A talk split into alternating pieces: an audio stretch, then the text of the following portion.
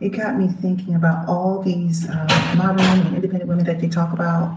This is what I would say. You have to continue living your life.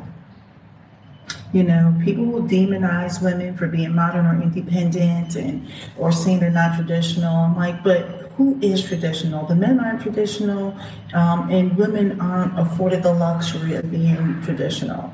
And the way I look at it is you get this one life, and I would not let anyone shame me into anything different. If I were to listen to everyone else, I would not have been modern or independent. I do happen to be married, but let me tell you something. My value was not determined by virtue of me having a husband. I was very fortunate and blessed that I found someone that I was able to be friends with.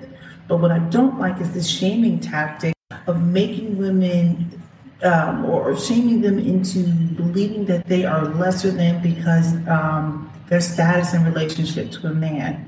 I say for the so-called modern and independent woman, continue exploring your dreams, doing good things, traveling, being a better person, making the people around you better.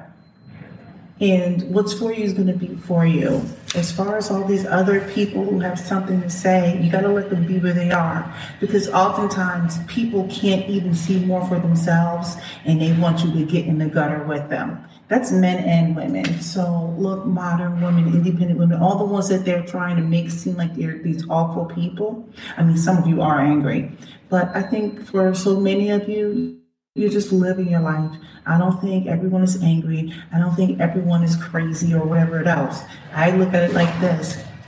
If you're crazy, then what about the other people who are in the same situation? Who might, the men, they're crazy too.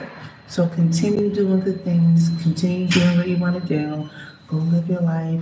Tell everybody to mind their business. And that's pretty much it.